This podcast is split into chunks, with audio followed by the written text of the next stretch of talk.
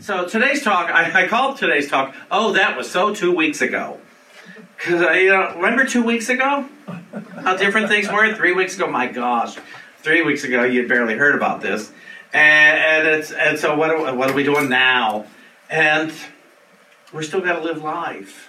We still have to live life, but we have to live it from spirit. And those of you who've been watching my daily, my daily blog or video blog on face, Facebook Live, I've been talking about new ways to think about spirit. They're actually not new ways. They're only new for some of us who haven't been thinking this way. Because, like I say, so many people are writing every horrifying, scary thing they know about this online. And, and it's unnerving because if we're sitting at home alone telling ourselves stories about the awfulness of life, the awfulness of the world, the awfulness and who to blame and who to. How are we going to heal? I think we have to heal.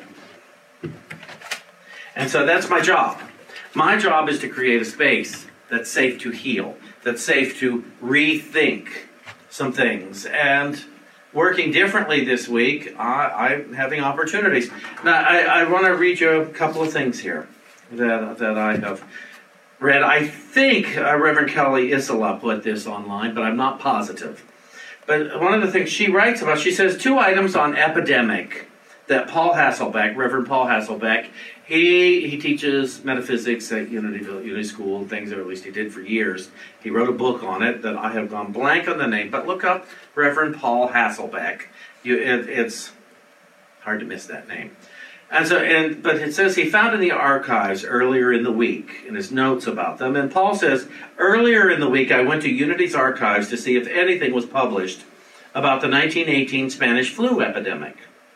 And while I did not complete the research before it was closed to the public, I only found one article from 1918 and another article of 1936 about epidemics.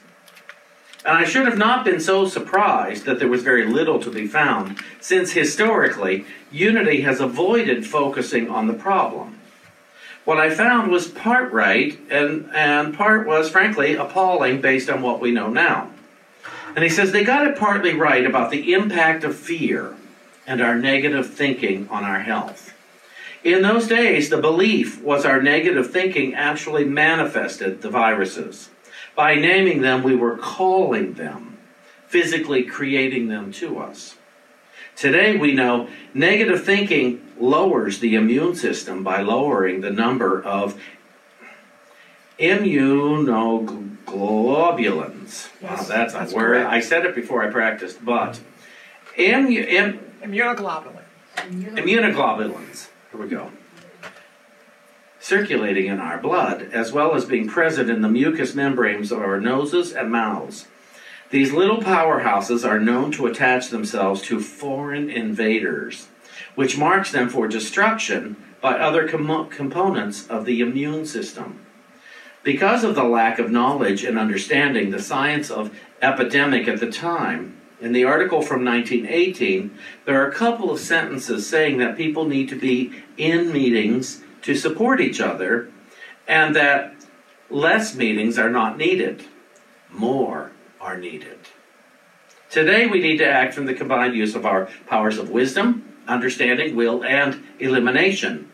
Understanding is for knowing things. Wisdom is for evaluating what we know.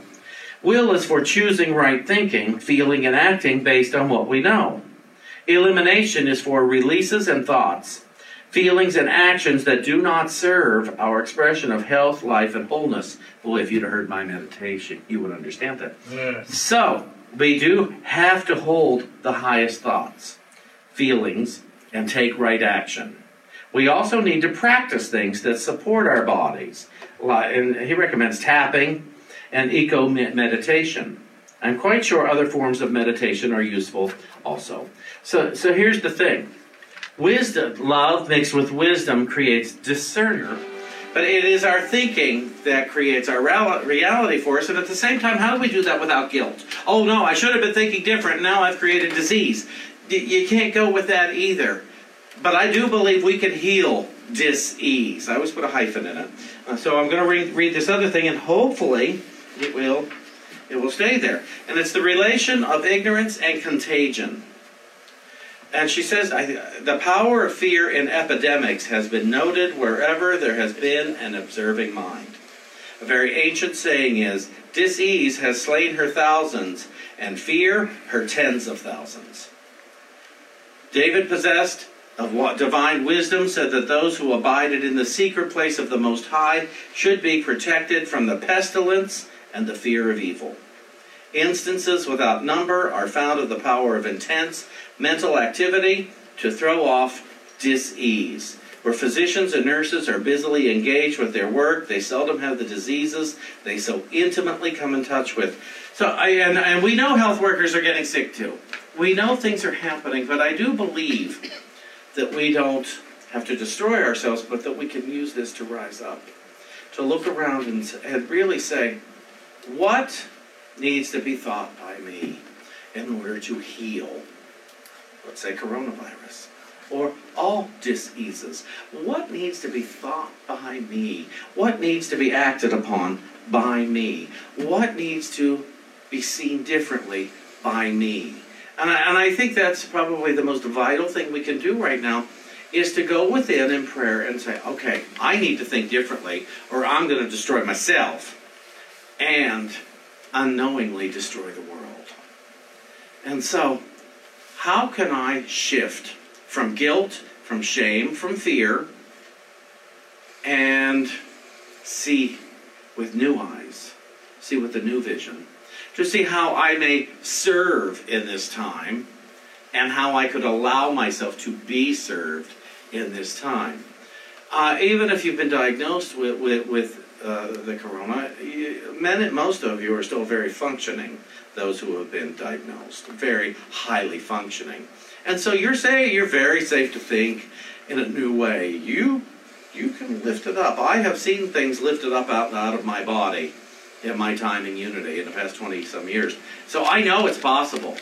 I know it's very possible to have an instantaneous healing while I've watched others die of things. I know that. But I know that the healing is possible, and that's what I need to stay focused on.